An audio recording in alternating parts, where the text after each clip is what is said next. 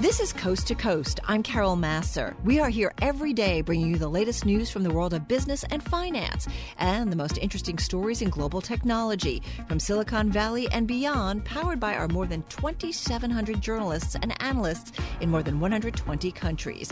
You can download Coast to Coast on iTunes, SoundCloud, or Bloomberg.com. You can also listen to our radio show weekdays at 2 p.m. Eastern only on Bloomberg Radio.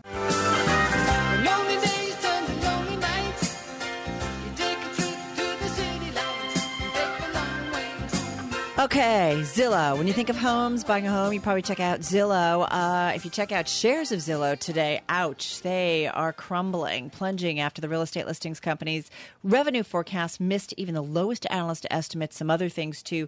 Let's dig into it with Mandeep Singh, uh, tech industry analyst at Bloomberg Intelligence, our in house group of researchers and analysts. He's in our Bloomberg 1130 studio right here in New York City. Also with us, Brad Erikson, analyst over at KeyBanc Capital Markets, on the phone from Portland, Oregon and uh, Brad's got an overweight on Zillow. Uh, Mandeep, uh, Mandy, let's start with you. Zillow, disappointing quarter. Yeah, I mean, uh, I, I think it has to do with their entry into the home segment, which again, if you look at Zillow, you know, this was a very stable What do you company. mean entry into the home segment? Remind they, everybody. They, they are trying to get into the business of buying and selling homes, which is inherently a low margin business. And obviously, it requires a lot of capital expenditure. You know, you have to buy a home, keep it on your books, and sell it's it. different than just having listings. Exactly. And and so so far they had a very stable advertising model. They had, you know, you could expect an EBITDA margin of, you know, 20%. So suddenly you are venturing into a business which can give you the revenue upside. So this definitely helps them diversify the revenue. And that's the goal here that they were starting to see deceleration in their sales in in their core business, the premier agent business, mm-hmm. and so they wanted to diversify revenue. So this will definitely give a boost to the revenue. The problem is on the margin side. Right. This is going to result in much lower margins than their traditional business, and that's why the market is reacting. So, Brad, want to bring you in here. You lowered your price target, I believe, to fifty-six dollars a share, but kept it at overweight, as as Carol mentioned, the stock at, at overweight. What's your thinking here? Yeah, there's kind of two things to it. One is just very holistically, we believe that you know in the future, real estate agents are going to have to lean more than less on Zillow, and they are obviously a secular beneficiary as a function of that. The second aspect I know, I think where people tend to sort of misinterpret the way that Homes is intended to, to or what it's intended to do. It's really intended to be complementary to their existing very, very high margin business. We continue to believe the shares will be looked at on the largely around the margins and the, the profitability of the uh, you know internet media technology business, what they call IMT. And so, you know, while the overall business may look worse from an overall margin perspective, you've still got a, an ad business within it that's very, very profitable, growing very fast. Brad, It- Well, I was just going to follow up with that, Brad, and ask you know this acquisition of the of the mortgage servicing company. How does that play into the to the broader strategy here, and does that make the home buying and selling business better? Does it uh, essentially maybe help out this concern that Mandeep laid out about margins, or no? Um, no, I think it, once again, it's intended to mostly complement the ad business, and, and in this case, it's yeah, its its real intent is to to kind of aid the homes process. I think really what they're striving to do longer term is change how the average home buyer under say four hundred thousand dollars goes to market. If one of the ways that you would traditionally go to market is just hey, I'm going to go to Zillow and and and see what's what, see what I could get for my house then I think the, the, the, the strategy will have been working. And, you know, what these guys are aiming to do is move themselves down the funnel at all parts of the value chain. So that's obviously mortgage, that's working with the real estate agents. It's probably in the future things like title and escrow. Um, the more that they are a part of that value chain, the more value that they ultimately can extract from it. Yeah, think about throwing blockchain into it, right? And you, be, you really can, in terms of the legal documents, have this all put together. I mean, Mandeep, when you look at this, does this strategy, this forward-looking strategy um, by Zillow, make sense? It's just maybe not paying off right now. So uh, look at their history. They've made a bunch of acquisitions. They bought Trulia. They really aggregated the online listing market. And I feel Zillow has this tendency to tinker around with a lot of new businesses. Some of the bets have paid off so far.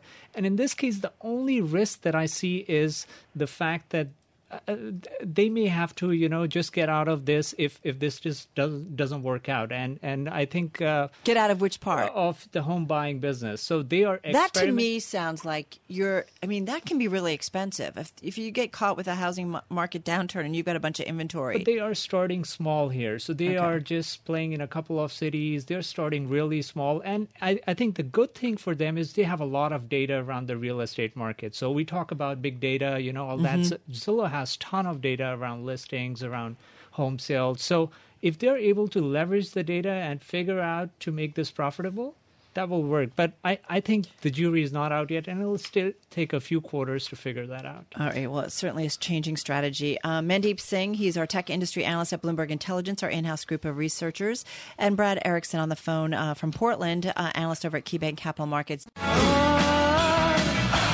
Back blockchain to use for managing legal contracts, Monax is doing just that. This company has offices in New York, also Edinburgh. And for a better handle on what they're up to, let's bring in Casey Kuhlman. He is the CEO at Monax, and he joins us in our Bloomberg 1130 studio. Nice to have you here with Jason and myself. Thank you for having me. Tell me a little bit more about what you guys are doing, because we've been all talking about, of course, Bitcoin and other digital currencies and blockchain more specifically uh, over the last year or so. Um, you guys have been doing this and been at it for a few years. Sure. As as Monax, we're kind of a dinosaur in the blockchain space. We have been at the forefront of this technology for quite a few years, since 2014. We were the first to market with what's called a permissionable blockchain, which uh, kick-started the entire blockchains for business becoming an industry. Uh, now, we were the first to market with uh, accelerator packages that could help companies uh, uh, really quickly spin up their use cases, and uh, and then we sort of started to work our way up the stack into a more vertically integrated solution. And when we were analyzing uh, the use cases that we had been uh, experienced and what we were excited about, one really stood out, which was leveraging the technology to track what companies have agreed to do, what has actually happened in the real world, uh, in order to surface the risk that comes in the delta between those two things.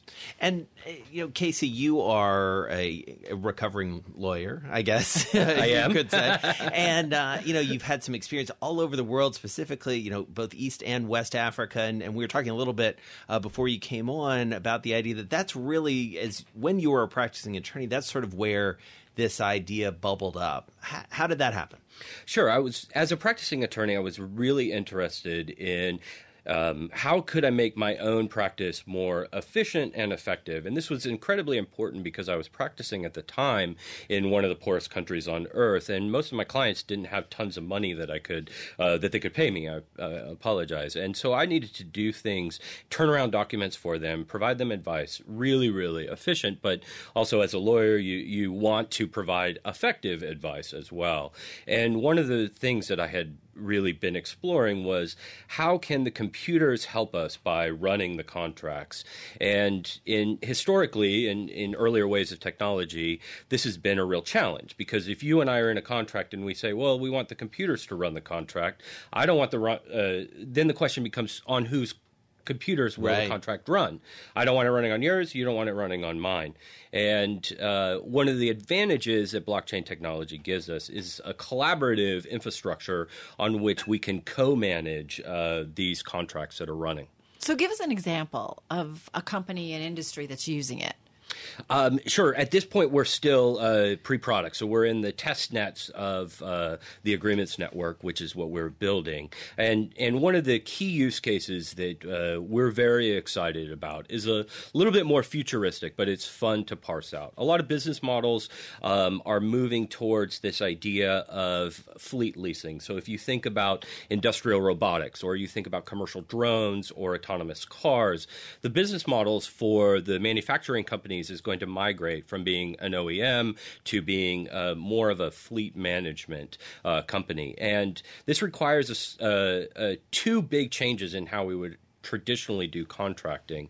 First change is that you uh, have a lot more dynamism in what is happening within the contractual instruments. And second off, you have much, uh, quite a few more players that uh, need to have the information around this particular contractual instrument. But is it like renting a car?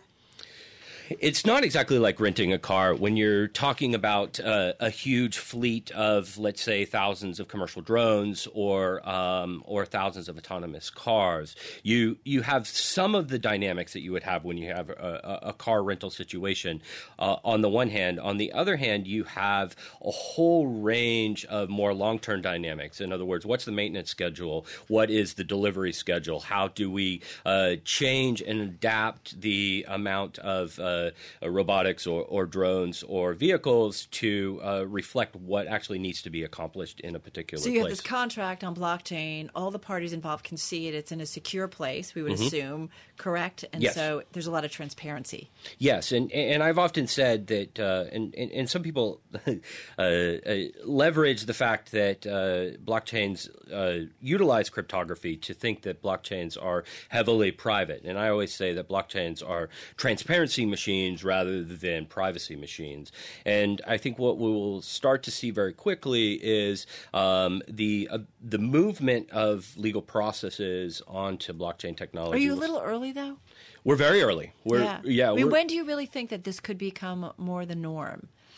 I, I, think we're looking at uh, before this would impact a lot of people's lives. Um, probably a three-year time horizon. Three years. And, and what other industries do you think are ripe for this? Because we, it feels like there's been so much hype, certainly around, as, as Carol alluded to at the top, so much hype around Bitcoin and cryptocurrency. But the underlying blockchain technology, what are the areas beyond the law, in your estimation, that really could use this? It's funny. Um, it, name the name the vertical, yeah. and uh, the top ten companies in that vertical will have blockchain exploration, like patents and so on. Uh, yeah, that's I guess still legal. Yeah. I mean that's legal, yeah. but um, you uh, energy, healthcare, um, uh, uh, banking, of course, has been sort of way out in front of this. Insurance, um, on and on. All of those verticals have uh, at least explored the technology and proofs of concept. Some have moved towards pilot phase, and uh, across a whole range of big companies, there's a big exploration. And and the real value here and is that this enables a collaborative infrastructure on which to uh, solve process or solve problems, pardon me, of uh, of coordination across big companies. And what will you do in that space? I mean, do you guys think you'll stay in, in the legal arena, or do you sort of expand across some of those other verticals?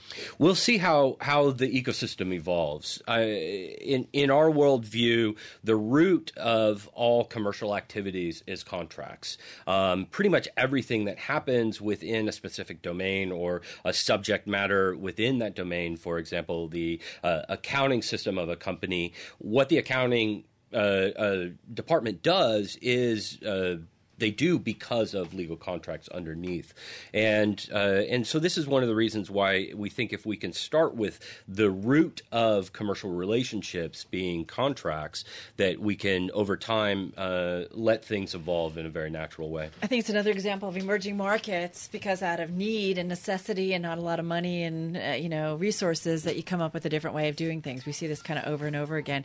Casey Kuhlman, let us know uh, how things are going. Thank you very much. Casey Kuhlman, Chief Executive Officer at Monax, uh, based in New York and Edinburgh, in our Bloomberg 1130 studio on this Tuesday afternoon.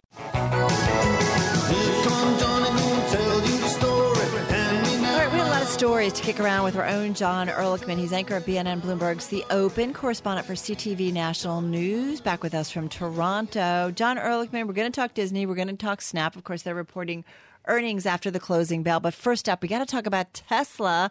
Uh, stock is still halted in trading, of course, around 12:30 Wall Street time, 12:39 or something like that.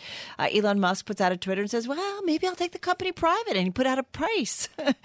anyway, the stock. It's been an interesting day, and then of course earlier you had the news that uh, reports that the uh, Saudi uh, sovereign wealth fund had taken a two billion dollars stake. Um, what's your take? What are you hearing when you talk to people about this story today?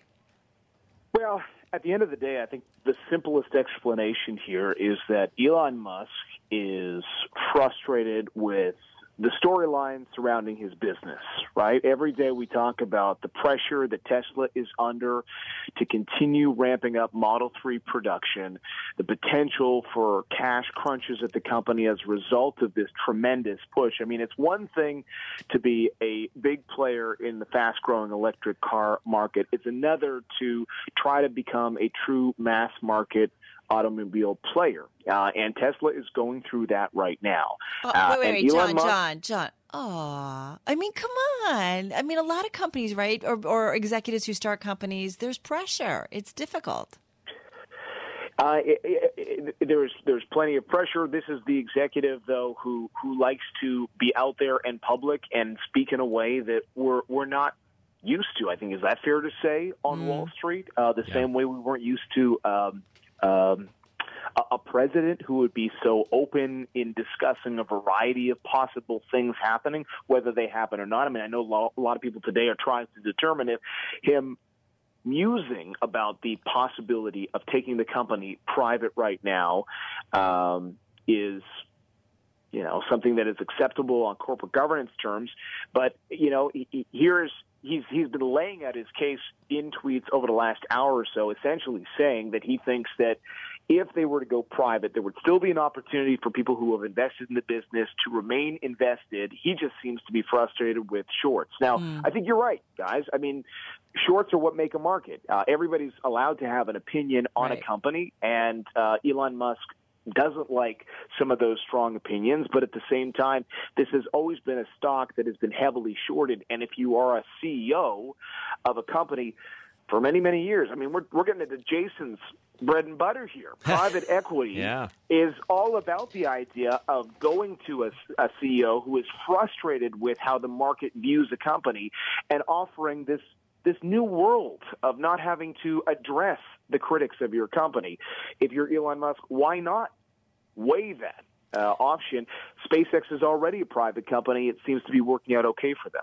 Well, it's absolutely true, and I'm really glad you brought that up, Jon. I mean, both in terms of the the scope of what this deal would be, it would be the largest LBO of all time, exceeding TXU uh, back in 2007 when that deal closed. It also does speak to the idea if he has this financing lined up of the money that is out there to do this sort of deal. So, Jon, I, I do want to make sure that we talk a little bit about a little company called Disney uh, coming out with earnings. Obviously, a lot of headlines around the the Fox deal, but what are we expecting to hear from Iger and Company?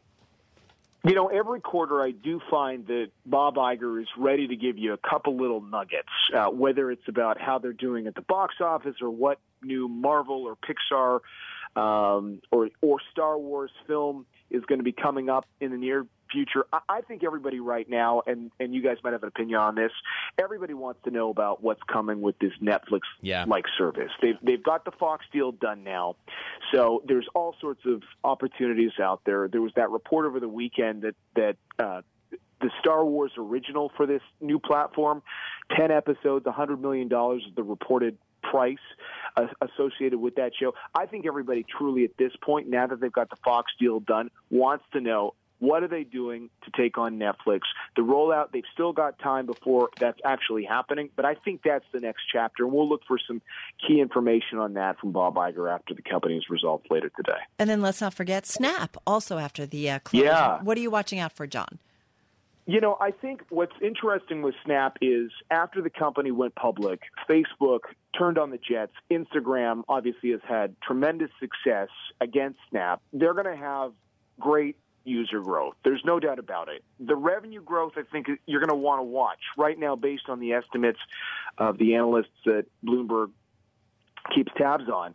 See close to 40% growth for Snap year over year. Now that would get their revenue in the quarter to almost a quarter billion dollars. That's huge growth for a company that had no revenue five or six years ago. But Facebook just closed out a quarter where it had more than 40% growth off a base of more than $9 billion. So I think it's just a reminder that companies like Snap have a long way to go to catch up to the Facebooks and Googles of the world. We saw Twitter take a hit recently, so we'll watch what happens with Snap. Jon Erlichman, anchor of BNN Bloomberg's The Open and correspondent for CTV National News. Thanks as always for your insights. Always great to bat around the news of the day and, and go a little deeper. Really appreciate you being with us. Oh, Disney. That music takes us all back, doesn't it, Carol? So, Disney, as you just heard from Mr. Charlie Pellett, uh, out with numbers today. Disappointing Wall Street. Let's dig into it a little bit more. We have Geetha Rang- Ranganathan, technology and media analyst at Bloomberg Intelligence. She joins us on the phone from BI headquarters down in Princeton, New Jersey. And also Brad Adgate, independent media analyst, formerly with Horizon Media. He joins us on the phone from Cambridge, Massachusetts. Hi, guys. So, Geetha, what do you make of this so far? So it looks like uh, the media networks um, revenue came in a little bit light, um, and uh, there was obviously um, some concern at uh, the studio also um, because it, it looks like they had to write off some studio projects um, um, and. and um, Yeah, that's a little that's a little surprising. Brad Adgate, I mean, I don't know. There's been a lot going on with Disney, and they were also fighting for those Fox uh, entertainment assets. What do you make of the quarter? Well, I, you know, I think that there's just a lot of questions that that I think investors are going to have with what they're doing. I mean, the studio has been really their their bright shining, you know, light. It used to be ESPN was the crown jewel, but they had such a great quarter with with with um, with, with you know blockbuster movies, not just Black Panther, which kind of released a, a little bit earlier, but the Avengers, and and they had um, um, you know Incredibles too. So I, I think that's one of the solid things. I think the, the, I think what investors really want to know is what's going on with their streaming video Right. assets. What are they going to doing, you know, with Hulu? What are they going to be doing with their what happened with ESPN Plus? How do they fight Netflix, right? Yeah, I mean, you know, there's, there's, you know, and that's where I think that they're headed for, and I think that there's a lot of, a lot of questions I think that needs needs to be answered. Yeah, it seems like Geetha, the, these questions extend well beyond a quarter or two. It really goes to the heart of, you know, what is Iger's strategy here? What does he need to say uh, when he talks to investors to reassure them that the, the plan is solid? Think he definitely has the right strategic vision for the company. I mean, one can argue that uh, Disney has been a little bit late to the streaming game, uh, but I think their move for Fox is absolutely the right one. Um, they've really deepened their content library there. Um, they they absolutely, uh, you know, undoubtedly have best in class IP uh, when they come out with their uh, Disney streaming service next year. Um, so I think that has generally assuaged concerns. Uh, but I, I think what investors are going to look for, uh, especially this quarter uh, in, in the earnings call, is um, just numbers and the sense uh, in terms of trends at ESPN, in, in terms of trends at ESPN Plus, which was their streaming service, which was launched, and to kind of get an early read on how uh, the uptake there has been, um, so that we're finally also able to get uh, a sense of what demand could be potentially when Disney launches its um, its own branded streaming service. Is it still ESPN that's the big juggernaut when it comes to Disney? Is it still that? ca- It is. that it is still. It continues to be. Yeah, it's about 30% of the company's operating income. So, yes, it's a huge, huge part of uh, Disney's profit line. And so, Brad, as as you look down sort of the line items, or you look at the the top line and bottom line for the various divisions, anything else jump out at you that you were surprised one way or another? Well, you know, I I, I think that um, you know the, the the the streaming service is is a huge question. I also think that you know when when you're going up against Netflix and you're going up against Amazon, you know, it, it, Disney's quickly becoming a global company, and I think one of the things when they when they acquired, you know, the uh, assets from Fox Entertainment is is you know they they got control of of Star India, and and you know they they have a streaming service Hotstar that Disney's now going to take over with 75 million subs, um, and I think they really have to do that, you know, to kind of compete globally because you know, at last last year at this time, Bob Iger said he's pulling out all his content out of Netflix or as much as he can, and he's going to start this, you know, direct to consumer a, a la carte service. So I, I think that that's something to keep an eye on because when you're going up against the the Apples and Googles, it, you know, you're dealing in, in a global market, and I think that that's something that you know they, they have some assets there. Obviously, the theme parks come to mind, but I, I think they really have to, uh, you know, make a big push in that area, which kind of talks about what they're going to do with with Sky, you know, with Sky TV. Are they going to bid on that, or, or you know, get another bidding war with Comcast like they did with Fox, you know, a few months ago? And I think these are things that you know kind of jump out. Brad Adgate, thank you so much. Of course, independent media analyst joining us from Cambridge, Massachusetts, and our own uh, Geetha Ranganathan from Bloomberg Intelligence down in Princeton, New Jersey. I'm driving in my car. I turn on the radio. Yeah, how about you let me drive? Oh, no, no, no, no. Who's gonna drive you home? Honey, please, I'll do the driving. Drive on. Excuse me, I want to drive. Just drive, baby. It's question that drives us.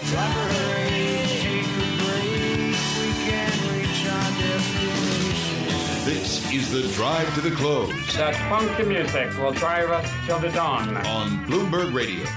It is time for the drive to the close. Alan Zafran is back with us, Senior Managing Director, Wealth Manager at First Republic Private Wealth Management, $121 billion in assets under management. Alan with us from Palo Alto, California, which, uh, you know, you drive around Palo Alto and uh, some other places on the West Coast, you're going to see a bunch of Teslas on the road, and Tesla is our focus today, Mr. Zafran. Uh, we got the stock up uh, almost yeah, about 12% uh, after it was uh, halted pending some news. What an interesting day because you had Elon Musk tweeting that he was thinking about taking it private, and then he we halt the stock, or the Nasdaq halted the stock. Then ultimately comes out with a, a note to uh, his employees that's made public. Um, Tesla, any thoughts?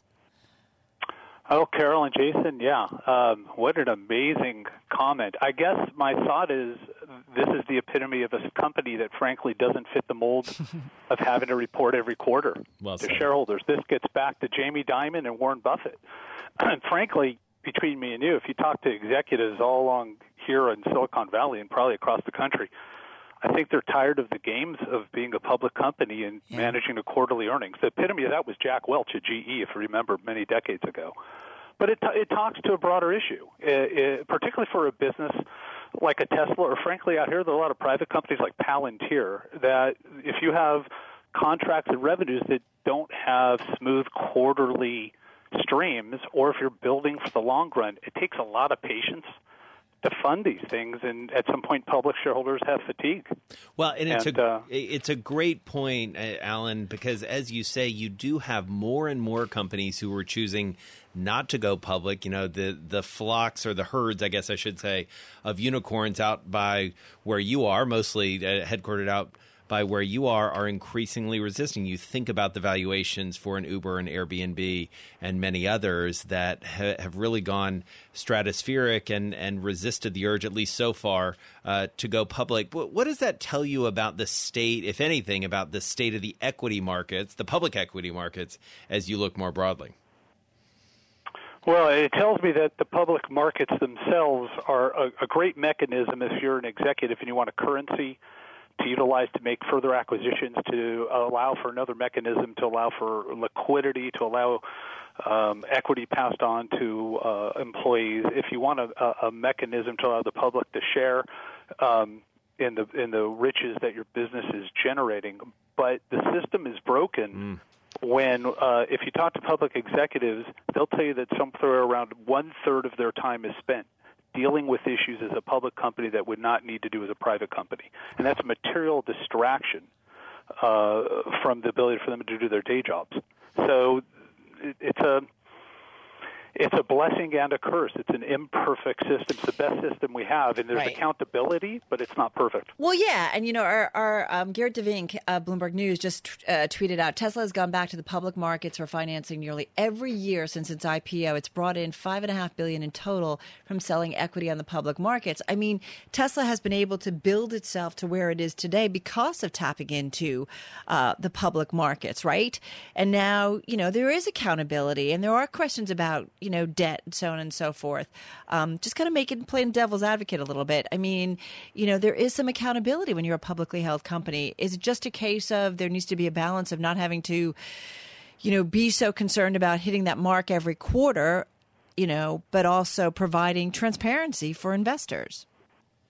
That's uh, there's no magic solution. That's that's the exact tension. At what point does transparency and accountability get to the point where it negates the ability to manage for a long-term plan? Mm-hmm. If you talk to uh, many hedge fund managers who have been short over the years in Tesla and have consistently lost money and eventually thrown in the towel, I think they came to the conclusion that Tesla was the one golden child in the mix. Had it been any other business that was burning cash flow to the tune of billions of dollars a year, they would have never made it. But as long as the public markets had an insatiable demand to continue to fund Tesla's vision, the stock was going to hold its value because the markets were providing the capital for Elon Musk and his crew to try and fulfill their vision. And so you do you reach uh, an excellent point, Carol, and that is public markets uh, for an enterprise like this may have delivered the capital that, and as a private company, Elon Musk may never have otherwise been able to achieve. Whether he'll be successful or not, right. we'll still see. But the public markets enabled the business to further uh, try and achieve its mission. And it's interesting, you know, we're getting some quotes pulled out of the email that uh, Elon Musk sent to his employees. And to your earlier point, Alan, he says, "quote As a public company, we are subject to wild swings in our stock price that can be a major distraction for everyone working at Tesla." All of whom are shareholders. It is it is a debate uh, for our times. But you know, before we let you go, got to ask you. You know, you're looking uh, at the actual public markets. It is your job, as it is to some extent uh, our job as well. What do you see out there uh, that gives you cause for concern right now?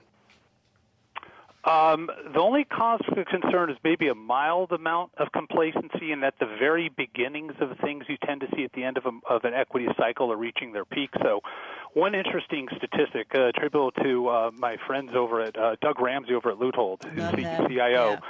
He looked at something called the median price to sales ratio for the S&P 500 index as opposed to the index itself. So if you took the median company in the S&P index, it's trading at 2.6 times its sales. It was only trading at 1.2 times its sales back in February of 2000. His point is but we don't have a bubble in the tech sector, but across the entirety of the market, things are expensive as opposed to just a handful of stocks. There's fewer that, opportunities going forward. That's pretty cool insight. Hey, Alan, thank you so much. Alan Zafran, Senior Managing Director, Wealth Manager at First Republic Private Wealth Management, on the phone from Palo Alto.